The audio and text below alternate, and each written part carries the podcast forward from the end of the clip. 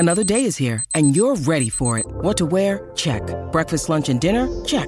Planning for what's next and how to save for it? That's where Bank of America can help. For your financial to-dos, Bank of America has experts ready to help get you closer to your goals. Get started at one of our local financial centers or 24/7 in our mobile banking app. Find a location near you at bankofamerica.com/talktous. What would you like the power to do? Mobile banking requires downloading the app and is only available for select devices. Message and data rates may apply. Bank of America N.A. member FDIC. Your brain needs support, and new Ollie Brainy Chews are a delightful way to take care of your cognitive health. Made with scientifically backed ingredients like Thai ginger, L-theanine, and caffeine, Brainy Chews support healthy brain function and help you find your focus, stay chill, or get energized. Be kind to your mind and get these nootropic chews at Ollie.com. That's OLLY.com. These statements have not been evaluated by the Food and Drug Administration. This product is not intended to diagnose, treat, cure, or prevent any disease.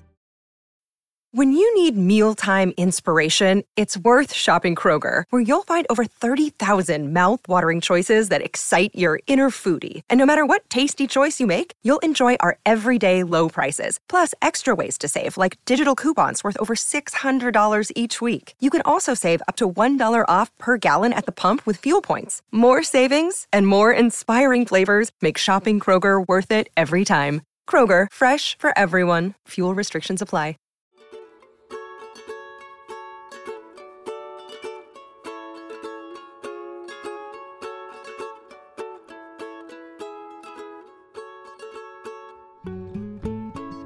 From Brandeis University, welcome to Recall This Book, where we assemble scholars and writers from different disciplines to make sense of contemporary issues, problems, and events. I'm John Plotz, flying solo today, and my guest is the brilliant author and professor, Carlo Rotella of Boston College, author of at least 6 books that I know of. Is it 6? Is that right? Do I have that right? I think so. 6. Okay, at least 6. It depends how you count. I co-authored a couple. Okay, that's fair enough. Yeah, I didn't count those. Among them, the amazing, and Carlo, this is how I came to know your work, Good With Their Hands, Boxers, Bluesmen, and Other Characters from the Rust Belt from 2002. And most recently, I haven't read this, but I'm really looking forward to it, The World Is Always Coming to an End, Pulling Together and Apart in a Chicago Neighborhood. University of Chicago 2019, is that right? Mm-hmm, yeah. So Carlo, welcome. Thank you. So this is another installment in our fast-moving Books in Dark Times series, because the dark moves quickly, so we try to move quickly too, which, as you probably know by now, explicitly takes its inspiration from Hannah Arendt's Men in Dark Times, which proposes that, quote, even in the darkest of times, we have the right to expect some illumination, and such illumination may well come less from theories and concepts than from the uncertain, flickering, and often weak light that some men and women in their lives and their works will kindle under almost all circumstances and shed over the time span that was given them on earth. So, okay, at a moment like this, we really want to know what brings people like you, Carlo, and also like you, dear listener, comfort or joy. So draw up a chair and listen, and then maybe consider sending us your own thoughts about the books you're reading by Twitter or email or any other way you'd like to reach us. So, Carlo, the only preparation I gave you was just to send you a couple of questions, which are more or less along the lines of, what are you reading that gives you comfort these days? What are you reading that gives you joy? And so can we just start there? Sure. I mean, the first thing to say is, the idea is we're all supposed to have all this time to read, but I, for one, haven't. Those of us learning to teach online have had a taste of what, like, the post-industrial job market actually looks like, you know, which is you're on your email 27 hours a day and figuring stuff out. And so I've been reading a little, I've been listening a lot to books, because I've been out running every day. You can still run. So for now. Yeah, right. So although I saw the California rules explicitly allow running. Right? Oh, really? So I've been listening a lot, and I was thinking about your question and sort of where my instincts take me times like this, and in a couple directions.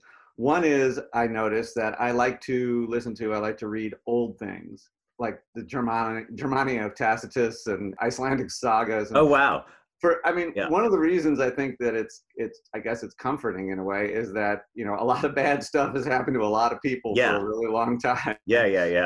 And it used to be worse in many ways. So I find myself going back to that stuff in all kinds of ways.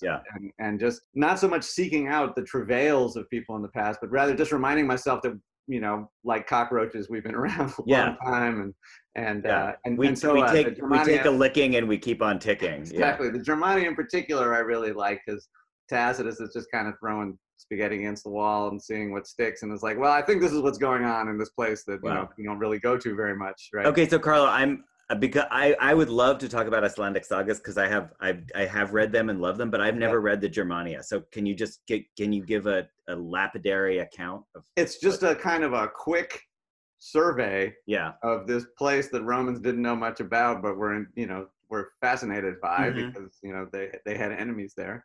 And allies to some extent, and it's just a kind of a poetic survey. You know, what's going on the other side of those rivers, right? Oh wow! So it's not a war. It's not an expedition. No, it's like, this is what these people are like. Yeah. Here's how they roll. Here's how they wear their hair. You know, things like that, right? So it has Herodotus behind it, not Thucydides. Exactly. So it's much more like, this is what we know. But the Icelandic sagas are great for all kinds of reasons too, in that way. So that's one thing, is that I find myself reading old things and just reminders of sort of what life was like in another time. Yep. The other thing, and this is just like my pure comfort thing, and this has been true since I was a teenager, which is in times like this, I find myself reading P.G. Wodehouse. Oh my God, yeah. And the and there you go, there's yours, right? And let the record show that John has a giant P.G. Wodehouse by his bed. And I think the reason for that is not only the sort of harmlessness of the world in which he operates, but also is that actually I think when I look for comfort and joy, I actually look for voice, not plot. I don't really care about plot. What I'm interested in is voice. So I want to read, you know, Charles Portis or the fantasy and science fiction writer Jack Vance. What I want to hear is voice, literary voice, and I'm utterly uninterested in plot. So actually watching movies, you know, everybody's supposed to be like sitting on their couch watching movies and TV shows. It really doesn't work for me, because it's like I don't want to see people with guns running back and forth. Right, right. Wait, that's interesting. So do you feel like movies don't have a voice? Because the filmmakers I really like I just taught It Happened One Night last night, and I thought, oh yeah, this absolutely has a voice, you know? Yeah, so right, I agree with that, and I think it's not so much directors as it is genres, right? So I would want to watch a swashbuckler or noir or a musical, you know? But what I don't want is like the so-called golden age of cable TV, you know, it's sort of supposedly this golden age of TV we're having, which is like a lot of people with guns running around, which I'm not so interested in. And I guess the last thing I'll just say as like a general thing is what I'm not interested in. Yeah. What I have no craving for is critique. You know, I have no craving for like astute takes on what's wrong, you know, you didn't get that at the office, you know. Yeah. And I guess I just feel like, you know, the newspaper's around for that. And, you know, so a lot of people say at a moment like this in our business, a lot of people say, I go to my favorite critic. You know, or I go to whatever, and I have no interest in that. Yeah, all. I think I'm with you on that one. But wait, okay, so can we start pulling some threads in common? So just to start, okay, so Germania, I love what you're saying about it, but I don't know enough to respond to it. But the sagas, what I hear you saying, are you thinking about like Njal saga? Would that be a good example? Because that's or Eagle saga, or I like the, you know, I just re-listened to the Poetic Edda and the Prose Edda, you know, and Volsung, you know, all that Voluspa, all that stuff. Including the grim stuff, you know, like an axe time, a sword time, you know, like winter for 3 years and all that, right? Well, what I was going to say about that, what I remember about the Icelandic ones is that there's this unbelievable sense of humor in the grimness. You know, so somebody will say to somebody else, like, well, how is my brother doing? And the other person will say, well, you know, not that well, considering I left an axe in the back of his head the last time I saw him. And then drop a few lines of satiric verse. Yeah. At, you know, because like one of the best ways to score points is to have some verses ready to roll. Yeah. You know what I mean? I like that. I like how legalistic they are. You know, they're very legalistic. After you split the guy's skull, then you immediately declare, I have split this guy's skull, and here's how, like, I've built a loophole to get out of, you know, paying the full price that I have to and all that. I like all that stuff. And I just love the way that it always begins with, like, there was, you know, a woman named this, or there was a man named that. This is who their parents were, and this is where they lived, and this is the farm they were on, and this is how many like animals were on the farm, and just kind of everybody gets laid out, you know, and then they go from there. And so, as much as they're fantastic tales, they're also just sort of hard-boiled social realism. Right. Right. About a very hard-boiled time. About a very hard-boiled time. I mean, because I was going to, that's the thing I was going to ask is whether, because I want to get back to Wodehouse, because I'm actually reading Brideshead Revisited right now, which is so Waugh is kind of sits next to Wodehouse, not exactly the same, but that's not a very grim time. That's like a rather jolly time.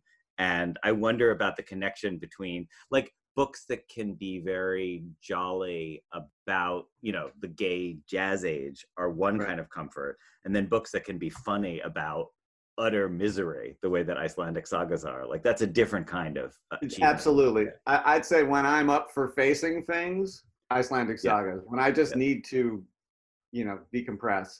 When I just need, you know, essentially to like, you know, read a Calvin and Hobbes collection, you know, whatever it is, right? Then that's the role of Wodehouse, really.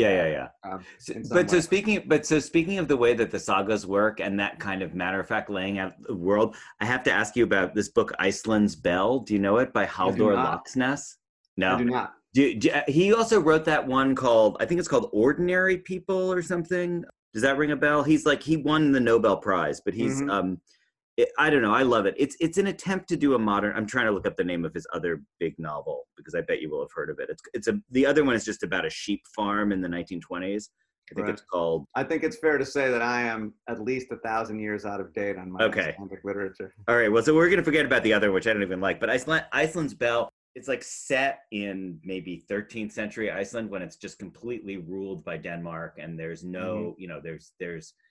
It's a totally abject place, and it's like there's only one thing of value in the entire country, which is this bell that was in the cathedral, and it's the saga of the recovery of the bell. But I love it because it's a 20th century reimagining of the saga. Well, I'm a big fan of 20th century writers who try to appropriate some of that rhythm. But here's one that might come as a bit of a curveball, which is I find that I take some, I don't know what the word is. It's neither comfort nor joy, but it's related to both. I take some sort of satisfaction from reading about really terrible people, just fictional or not, you know, just behaving awfully. I was listening to this investigative reporters, these pair of investigative reporters wrote a book about, it's called Broken Faith, and it's about the Word of Faith ministry in North Carolina. And the woman who ran it, Jane Whaley, was just the worst person you could ever imagine. You know, just awful. Yeah. And there's something, I don't know what the word is, not joyful, not comforting, but there's something like, you're sort of like, Homo sapiens, they still got it. You know, like there's something about just reading about a truly awful, selfish person when you're trying to get along with your neighbors and not be a jerk and, you know, and sort of count to 10 and, you know. That it just. So in a way, there's something sort of emotionally liberating about that. But this woman, Jane Whaley, would do things like she would do things like when two parishioners got married, she would not let them have sex, and they would have to call and get permission. But they did have to go home and go to bed together, and then she'd be like, "But don't have sex, you know, like you're not allowed to." And she would, and she just like got into people's business, you know, at a level of I guess it's what. The principle, the thing that is satisfying is unreasonableness. Yeah. You know, because we're all having to be so reasonable. You know, like don't hoard groceries. And, Don't be pert with your neighbors and you know all that kind of thing. And it's like there's something that just like it's like taking a tremendous guitar solo. You know, to just be awful. You know. Have you read that Scientology book, Going Clear, which I love? Yeah. But and some of the same weeks, so I actually don't usually like reading about people suffering. And it was painful to me to read about those basements and like the ways that people got into these abject, you know, credit financial indebtedness to the church, which then could only be paid off by like being locked into a basement. But yeah, I mean, there's something about that notion of the quiet desperation that's going on all around you or the loud desperation. And now we're in a moment where we are all genuinely desperate, you know, like this is a desperate time for the entire world. So maybe there's something about being able to look at those moments when, oh, look, it's so cute. There were only like 30 people who were locked in a basement, not the entire fucking world being locked into that. And also like you could make it better by just expunging the awful person. Yeah. You know, like there's sort of a target, you know. And let me just point out that Jane Whaley is sort of like, picture someone who said, you know, Scientology, the problem with Scientology is those people are too understanding, too reasonable, and too friendly. Right. You know? Oh my God, like I have to read this book. Okay. Their main technique was called blasting. And so what blasting is when they decide you are sinful in some way, which is anything, you know, anything at all. They all stand 1 inch away from you and scream as loud as they can to drive the devils out of you for hours. But then they had this wrinkle. They were like, well, that's okay, but that's not really blasting. So they would just beat the hell out of you. They would just, you know, punch you in the face and knock you down. It was just like, it's like insulting a mobster in a bar and they all stomp you. And it's not unrelated. I mentioned Charles Portis, the guy who wrote True Grit and who wrote Gringos. It's not unrelated to that he has great unreasonable characters. And I value unreasonableness in a literary character. You know, I'm not much for like learning and growing and art and all that stuff and hugging it out, but I really like just selfish unreasonableness in the character. Do you like that in Cormac McCarthy, where it kind of gets taken to an extreme? I mean, there's a kind of mannered Baroque unreasonableness in here. Yeah, well, so mannered Baroque unreasonableness, I like. Complete, utter, surgical lack of a sense of humor is less satisfying. I mean, I think a writer needs a little bit of a sense of humor. And he's got nothing. No, well, I mean, the Blood Meridian might have a little bit of... It's hard to tell. It's hard to tell. Yeah. So, like, I have no craving to read Cormac McCarthy. So Thomas Berger... I've never read him. Huh, okay, yeah. Specializes in completely selfish, unreasonable characters. Yeah. Which is what Neighbors is. Neighbors is a story of, like, the neighbors just sort of move in on these people's life, you know, and it got made into a fairly strange movie by Dan Aykroyd and John Belushi. So... there are other writers who have that quality. And then the one who really has that quality, this fantasy and science fiction writer named Jack Vance, who I've sort of, I've written about and I'm a big fan of. He's fantastically good at hostile encounters between strangers where there's no obvious reason for the hostility. You know, you come into the, you know, you're staying in an inn. It's, you know, some fantasy novel. He doesn't care about the fantasy at all. He's not interested. He just likes to have his characters travel around and run into jerks, right? So you come into the hotel, let's say, and there's a scene like this. A guy comes into an office and the clerk ignores him, and then the next guy comes into the office and the clerk immediately serves the other guy. And the first guy says, like, how come you didn't, you know, why didn't you serve me first? I was here first. And the clerk is like, well, that scheme has a certain naive simplicity in its favor. You know, it's just absolutely unmotivated nastiness for no reason. I do like that. And in keeping with our theme, for whatever the reason, I want that more now. I am so much more interested in world thinking than I am in plot. I am in ideology. Me too. Theme. And I mean, that's why P.G. Wodehouse, that's why the Bertie Wooster series, which I seem to have started at the beginning and I'm just going to do the whole thing. Oh, good. Yeah. Which takes you like the whole middle chunk of the 20th century, right? Even though it always feels like it's 1926, it's not, right? You know, it's a pretty simple world, doesn't have a lot of moving parts. Right. And it's a world created entirely by the narrating voice. That's the whole thing, right? I'm looking at publication dates as you say that, because now I'm interested in whether, so it's like Brideshead, because a lot of them are 1940s books written, like Joy in the Morning is 1947. But the first one is like 1919, right? Yeah, right. But they keep. So I like to remind myself. It's like the Hardy Boys; they're always 17 years old. But I like to remind myself that first one he was writing during the flu pandemic. Yeah. Right. So you know this thing I'm going to for shelter. Yeah. From our current one, he was writing while people were dropping all around him. You know. Under shelter. Yeah. And so, but that you know what, it's sort of the same pleasure a little bit as a comic strip that you follow. You know, I'm a big reader of the newspaper comics. I've always loved newspaper comics. Yeah. And it's a little bit that same thing. It's like, what are the moving parts that, you know, like if you read The Wizard of Id, there's like the balcony where the king gives his speeches. There's the dungeon. Yeah. There's where the wizard's workshop. There's not that many places, right? Yeah. And the Bertie Wooster's world. There's his flat wherever it is. There's a couple country houses that he goes to. Yeah, totally. There's a couple music halls and that's it. And there's something about the economy of a world like that, and just coming off of your point about reading slower, I think there's something about the economy of a world like that you know it so well that you want to linger. Yeah. You know? And I think that's another reason why reading fantasy and science fiction, or going back and reading the original Robert E. Howard Conan short stories. You know, I know that world, and I've known that world since I was 12. Right. And Robert E. Howard's Conan stories do not lack for regrettable features in the way he thinks about other human beings. Yeah. But they swing. The language swings, and I know that world, and I know how it works. And just knowing how it works, it's like, you know, it's like a city you travel to frequently. It's like, yeah. Oh, I love walking down that street and the way it opens into that square. So that was actually, I had kind of a pivot to a last set of questions, which are about childhood reading, but maybe we could just jump right in with kind of the big question, which is like, when you go back to childhood reading, is it with a sense that you're going to get back that childhood completeness of the world? Or is it, that would be like the naive reading, or is it more like what the sentimental reading where you're aware of the gap? Like, oh, I liked it in one way as a kid, but now that I come back as an adult, I like it in a totally different way. Well, first of all, I'd like to point out, we have been talking about my childhood. Oh, that's true. Okay, good. When the 1970s really got down on me, you know, when I made too many chemical mistakes, P.G. Wodehouse was there to... Mm-hmm. So I would say I don't think so much the sentimental one is, I think it's sort of like the feng shui of those worlds, you know, it's the familiarity of the world thinking, the voice that it's sort of like Jack Vance has a character who travels with a portable hole with him, you know, so then when he's being pursued, he just climbs in the portable hole. And it's a little bit like that. It's like, of course, now what happens to that guy is instructive, which is he's being pursued by a guy named Chun the Unavoidable. And Chun the Unavoidable never actually does anything except he's unavoidable. And so the guy gets in his portable hole, and once he's in his portable hole in like no space, this voice at his elbow says, "I am Chun the Unavoidable." so it's a comfort, but it's not an absolute comfort. Right? I really do think it's that the universe is bigger. There's more adjunct pieces of it, than the one we're in right now, and that these pieces are to be lingered in.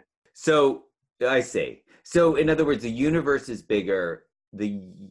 The universe of any one world of any one book doesn't have to be bigger. It's just like you need to know that they're out there. You need to know that there's other rooms, you know. And to come back to where we started, I think that's also true by going back and reading much older things. Going back and reading Tacitus and reading the sagas is to say that the world that we're living in is more sort of spatially expansive because there's all this other world thinking, and then it's also more expansive in time than we usually keep in the forefront of our mind. And to say like, you know.